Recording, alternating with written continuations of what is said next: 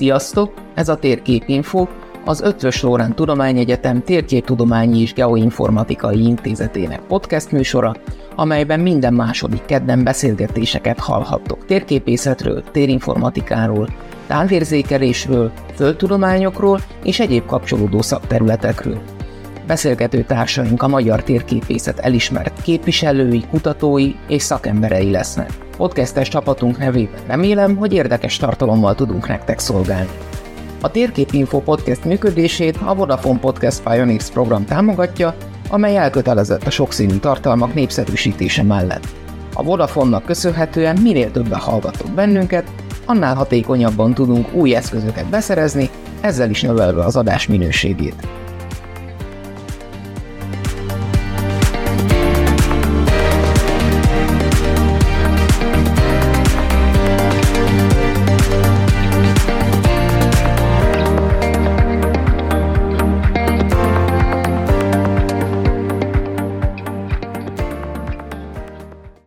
Tisztelettel köszöntöm a hallgatókat, mai vendégem Katrainer Hédi geoinformatika mesterszakos hallgató, aki most kezdi szeptemberben a második évfolyamát itt nálunk ezen a vadonatúj mesterszakon, és idén tavasszal az OTDK-n, Országos Tudományos Diákköri Konferencia, fizika, földtudományok és matematika tagozatában a környezeti radioaktivitás szekcióban első helyezést ért el dolgozatával. Hát ezzel kapcsolatban fogunk most beszélgetni, ugye a környezeti radioaktivitás, itt már fölvet egy kis kérdés, hogy mi a köze van ennek a, a térképészetezés a térinformatikához, de hát mindjárt Hédi elmagyarázza.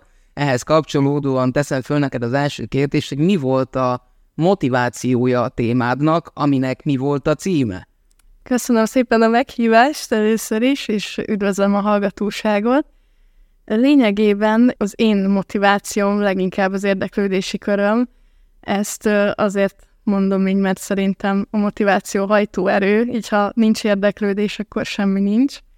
Viszont mindenképpen olyan témát szerettem volna, amivel tudok segíteni embereknek, esetleg kármentesítési folyamatokban részt tudok venni így, vagy hozzájárulok ezekhez, és így a drónos sugárzás térképezést választottam ö, témámnak. Igazából a gamma sugárzást mértem egy ö, volt uránbánya területén, és hát hogyan ez a térképészethez igazából ezt minden kérdezőnek el szoktam mondani, hogy szerintem azért jó térképésznek lenni, mert konkrétan de minden bevonható. Tehát, hogy ami érdekel, az, az simán bevonható, akár még az atomfizikai vonal is, mint láthatjuk. Úgyhogy igen. Mi volt a dolgozatod címe? A dolgozatom címe a gamma dózis teljesítmény térképezése drónra integrált sugárzás mérőszenzorral azért a sugárzásmérés meg a drón az, az elég nehezen hozható össze. Bocsánat, most egy kicsit előre utaltam, de majd, de majd, de majd azért erről is beszélünk. Hogy volt a mintaterületed?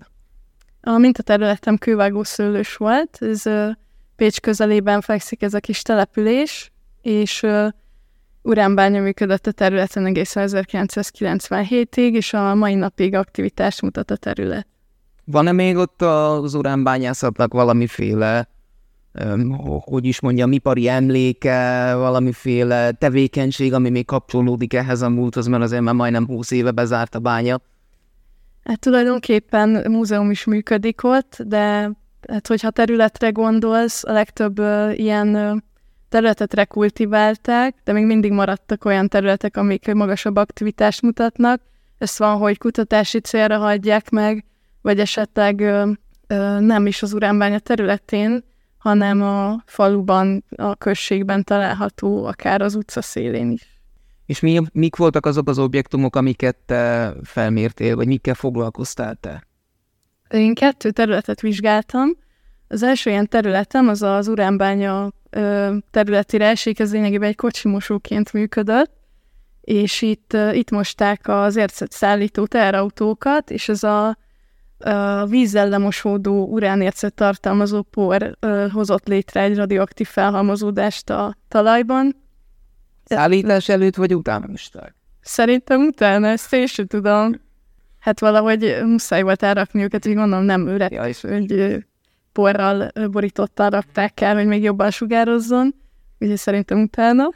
A másik területen pedig tulajdonképpen egy utcának a szélén található, és egy néni is lakik egyébként a szinte az anomálián, és itt igazából érszkibúvás okozza a, a megnövekedett háttérsugázást. Ugye itt kövegoszülős cserkút területére, hogy ez a homokkő formáció jellemző, így rendkívül gazdag uránban a terület, tehát hogy szeretném leszögezni, mert ez sok félreértés szül így a közéletben, hogy nem azért van ott aktivitás, mert uránbánya volt ott, nem az okozza az aktivitást, hanem azért lett ott uránbánya, mert magasabb sugárzást mértek.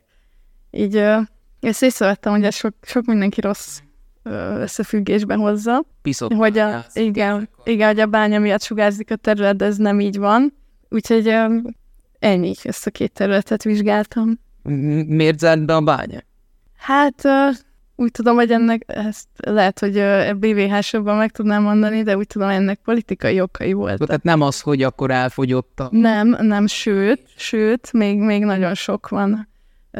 És egyébként pár éve, azt hiszem kettő vagy három éve fel is röppent a hír, hogy meg még azelőtt is, hogy újra nyitják az uránbányát, és, és hogy ezt újra elkezdik a termelést, ez nagyon meg lett vétózva érthető okokból, igazából rengeteg ember életébe került ez a bánya, hiába hazai szempontból nagyon jelentős volt a kövegószőlősi uránbánya, és rengeteg embernek adott munkát, és sok épületet felhúztak, illetve közösségi objektumokért feleltek, de nem, így sem mondanám személy szerint, hogy ez felér azzal, hogy nem érte meg, hogy hány. Pedig azért, hogy soroltad is, hogy igen, igen. történeti emlékek, akkor mondjuk Pécsett a, a, az Uránváros, így van. Uh, van, van, elég mély nyoma van, ugye te Pécsi is vagy. Úgy. Igen, igen, helyi vonatkozás, Jött ez a mintaterület. Mi volt az a környezeti tényező, amire te kihegyezted a vizsgálatodat ezzel a sugárzásmérővel? Mi, mi, ez a, mi ez az aktivitás, amiről beszélünk? Tehát a, lényegében az ionizáló sugárzások közül gamma sugárzásra voltam kíváncsi, ez az, aminek a legnagyobb áthatoló képessége van, tehát nem, nem állítja meg egy papírlap, vagy egy vastagabb alumíniumlap, mint például az alfa vagy a béta sugárzást, ami igazából ugyanúgy káros a szervezetre, de jóval könnyebb lenne védekezni. A gamma ellen viszont nem. Itt őt csak vastag beton vagy ólom állítja meg, így szerintem fontos ennek a térképezése, hiszen káros az egészségre. Akár természetes forrásból is származik, ettől függetlenül még fontos térképezni szerintem. Hát, hogy ott van aktivitás, és hogy káros az egészségre. Hát, de te oda mentél. Igen. Hát jó, azért ezt nem úgy kell elképzelni, hogy oda megyek, és akkor meghalok, mert nagyon nem mindegy, hogy mekkora dózis kapok, és mennyi idő alatt. Ráadásul ugye sugárzás valójában mindenhol ér minket a természetben, tehát hogy nem akarok senkit megijeszteni, de hogy egy átlagos sártésugárzási érték mindenhol felelhető, ugye ez jöhet teresztrikus, tehát jöhet olyan föld, földből származó, illetve kozmikus sugárzás is mm, ér minket, tehát valójában mindenhol jelen van, csak van, ahol nagyobb dózisban, de ez nem feltétlenül függ össze azzal, hogy ö, ott mondjuk nagyobb megbetegedések vannak, vagy több, több számban. Például egy röntgen ö, vizsgálathoz hogy tudnád ezt hasonlítani, amit téged ott a terepen ért? Hát én ott voltam körülbelül, ha mondjuk úgy veszik, hogy egy napot, akkor annak mondjuk 8 óráját, akkor hát kiszámolható, hogy igazából egy fogröngennyi sugárzás sem ért. Mm ugye abból is nem tudom, azt hiszem fogröngemből 25-öt kapott az ember egy évben, tehát hogy, hogy azért elenyésző. Uh-huh. Milyen eszközöket használtál a felméréshez, mondtad a sugárzásmérő drón, na most ezt hogy kell elképzelni? Meg hogy drón, drón, de az a, mi, miért kell a sugárzás drónnal mérni? Azért szerettem volna megvizsgálni, hogy a drón hogy vethető be a sugárzó területeknek a térképezésére, egy felderítésére, mert ez rendkívül jó eszköz arra, hogy ne kelljen embert beküldeni olyan területekre, amik lehet, hogy utána, utána egészségi következmények, illetve az is, hogy tehát rekultivációs területeknek a feltárásához is segítséget nyújthat. Hát én tulajdonképpen az én mérőműszerem két fő komponensből állt. Az egyik ugye egy általam használt drón, egy quadrocopter volt, és erre erősítettem rá egy nagyon költséghatékony sugárzás mérő szenzort, ez egy Geiger-Müller számláló volt.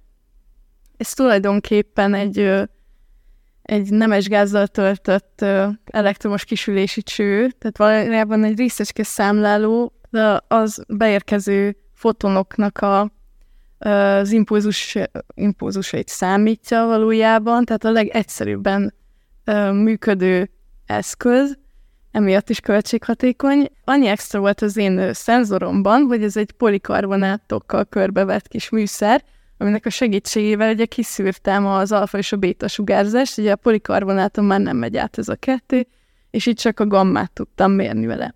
Ezt erősítettem rá tulajdonképpen egy drónra, amivel utána mind a két tesztterületen le- lerepültem különböző magasságokban, mind a két tesztterületen három magasságban, illetve ehhez használtam még egy kiegészítésként egy RTK GPS-t, ez egy centiméter pontosságú GPS egység, amit arra használtam, hogy a drón pontosabb pozícióméréseit megkapjam, és végül erre pontosítsam az adataimat.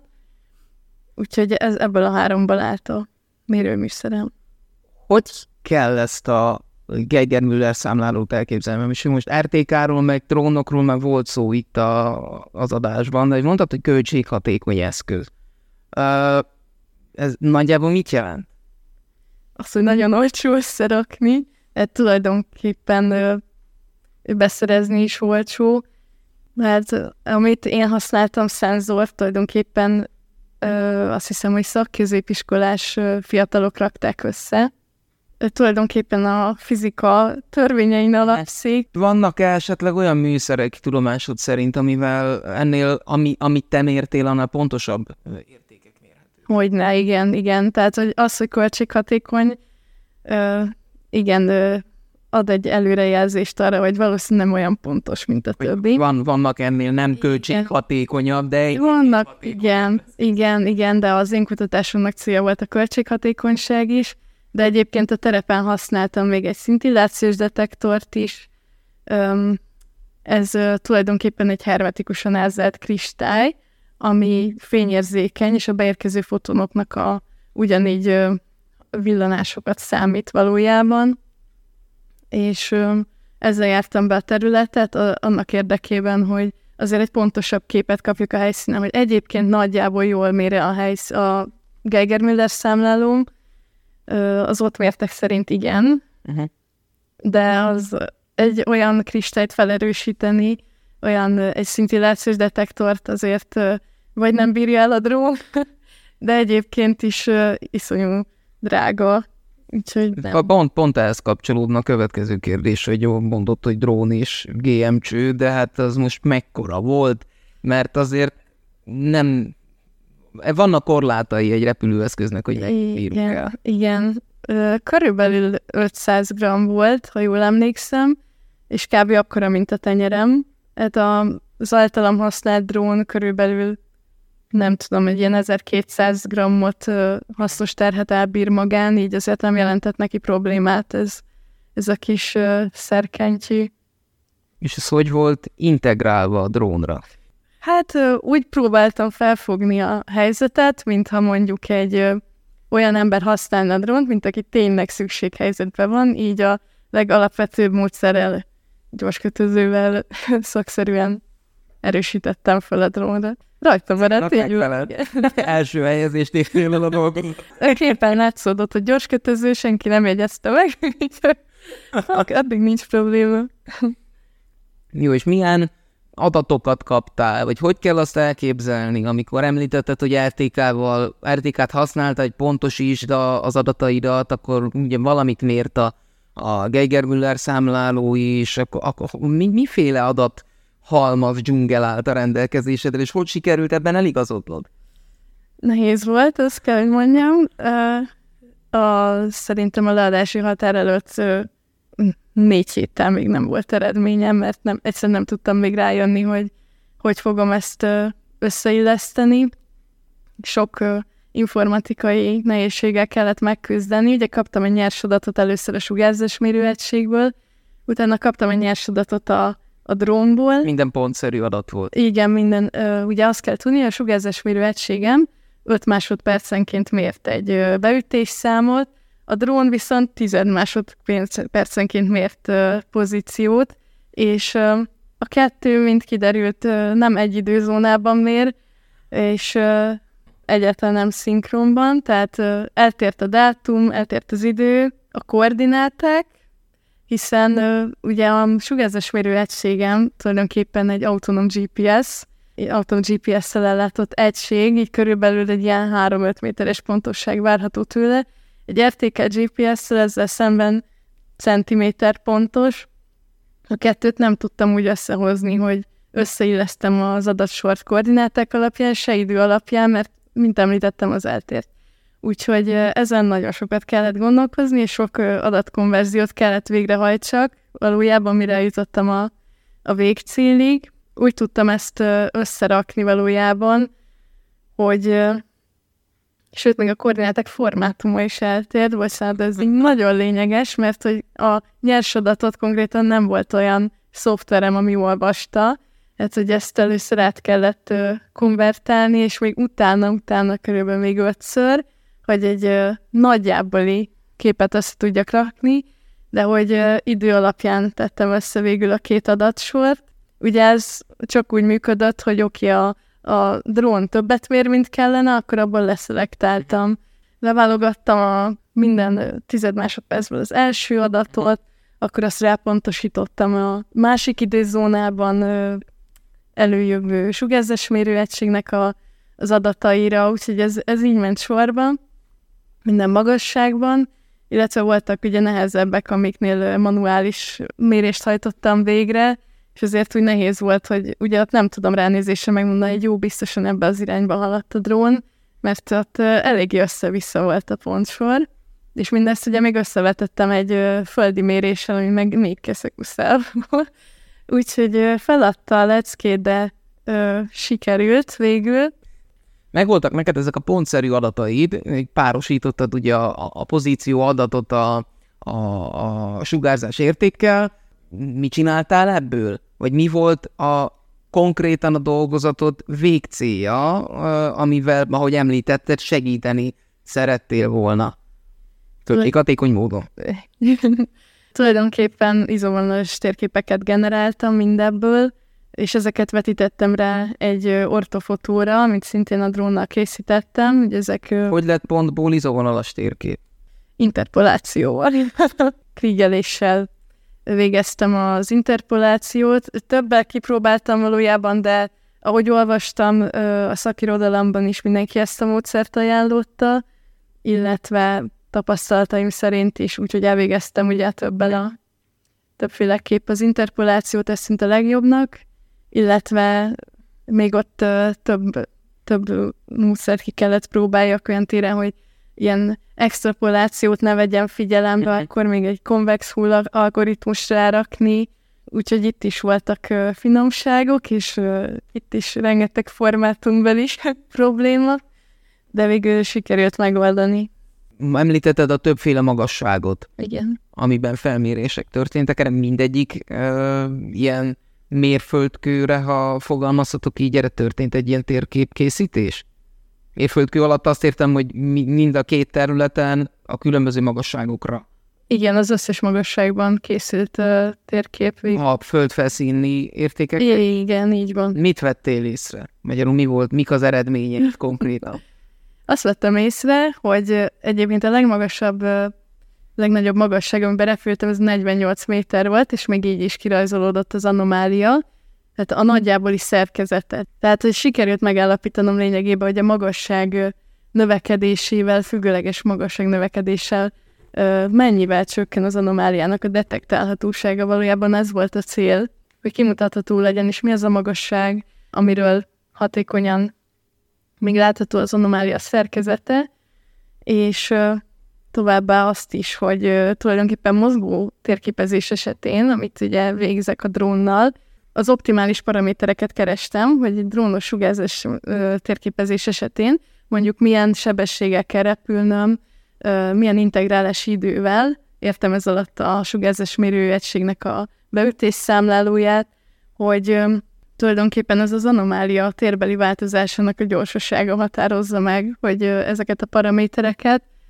Ez egy fő konklúzió, ugyanis tulajdonképpen kimutattam, hogy a tolódnak az értékek a mozgótérképezés esetén. Ez mit jelent? Hát azt, hogy amit mérek a talajon, ami a legmegbízhatóbb adat, vegyük azt, hogy a felszín felett mondjuk egy méterrel, ahol körülbelül nem tudom, lépés sebességgel lépek, az ilyen, tehát iszonyú lassan, az a legmegbízhatóbb adat. Ehhez viszonyítottam a többit. Itt már érdekes módon, például 12 méter magasságban egyáltalán nem oda rakta az anomália maximumát, ahol én azt a talajon mértem, hanem elsiftelte 5 méterrel. Ez ugye az integrálási időnek köszönhető, így tehát azért megállapítható, hogy amit én térképeztem, hiába volt 5 méteres, 5 másodperces beütési idő, hm. tulajdonképpen 10 méter felbontású a térkép, amit tudtam ebből készíteni. A drónnal nem tudtam lassabban haladni, mert így is egy méter per szekundum sebességgel haladtam, és tulajdonképpen ez rávilágít a technológiának a hibájára, és ezt ki is emelem a dolgozatban, hogy erre, erre figyelni kell, hogy ez egy mozgó térképezés, és valószínűleg nem esett mérési pont az anomália maximumára akkor, hanem amit 5 másodperc alatt gyűjtött az idő alatt, azt 5 másodperccel jelezte ki, később jelezte ki, és oda datálta azt a maximumot.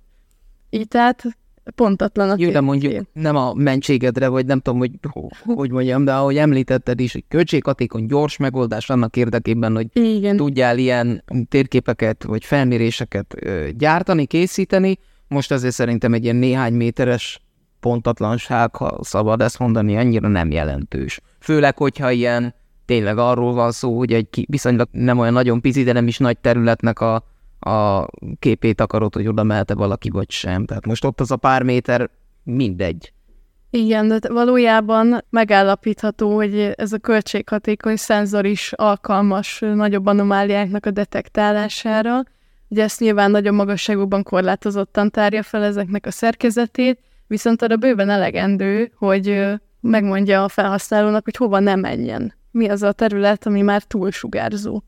Ennyi volt a különbség úgy nagyságrendileg, most ha nem, nem tudod pontosan, az nem olyan lényeges, de hogy nagyságrendileg a föld felszínen mért érték, illetve a 48 méteren mért érték között. Erre most így pontosan nem emlékszem, de azért kiszámolható abból, hogy körülbelül méterenként ilyen 0,5 század mikroszívert per órával csökken a mhm. detektálhatóság.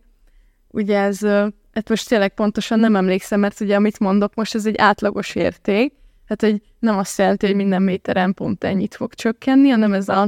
Ja, igen, ez, ez, ez nyilván több térképből következtettem le. Csak azért kérdeztem, hogy igazából pont erre az átlagos értékre lettem volna kíváncsi, uh-huh. hogy, hogy ez micsoda. Most lehet, hogy hülyeséget kérdezek, de hát a fene tudja. Vonatkoztatható ez az érték más ilyen nagyobb uh, rendelkező területekre is? Igen, ezt több helyszínen is megvizsgáltam. Tehát levontam már egy, azt hiszem még, még kettő másik tesztterületből ugyanezt. A... De egy kővágó szülős környékén. Igen, igen. Na de máshol volt. Ja, hogy máshol, hát, hát végül is ez még lokálisnak számít, nem ha egy település. Igen, ezért. Igen. Sajnos egyébként máshol még nem volt lehetőségem mérni, de tervben van, úgyhogy remélem ezt a közeljövőben meg tudom válaszolni neked. Tehát még nem történt, azért kérdeztem, hogy akkor még nem történt ilyen irányú nem, nem, máshol még nem volt. Jó, hogy, jó, hogy érted, hogy a szak, úgy érted, hogy... Tehát, szak... hogy kutatás e- erre irány, erre az értékre irányuló konkrét kutatás, hogy akkor ennyivel csökken ilyen magasságba is, akkor tötötö. Tehát erre az átlagértékre vonatkozó kutatás még nem történt. Nem tudok róla, inkább így fogalmazni, de ebben biztos vagyok, hogy kutatták. Uh-huh. Az, hogy ugye nem tudom, mindig van ebből, vagy mondjam, eltérés olyan téren, hogy más szenzor, akkor szintillációs detektor mit mhm. mutat ki, akkor egy ilyen drónnal, hogyha úgy repülök, akkor nem tudom, az magasabbra tud szállni, az erősebb, az stabilabb, szóval, hogy itt nagyon sok tényező van, meg más mértékegység, akkor nem tudom átkonvertálni mondjuk a, a saját sugárzási egységembe, úgy nehéz összehasonlítani valamit. mert nyilván ez egy származtatott érték már a mikrosievert per óra, nem a helyszínen. Persze. Beszéljünk már egy kicsit még a, az OTDK-ról magáról, vagy erről az egész procedúráról, ami, ami ehhez kapcsolódóan történt itt tavasszal.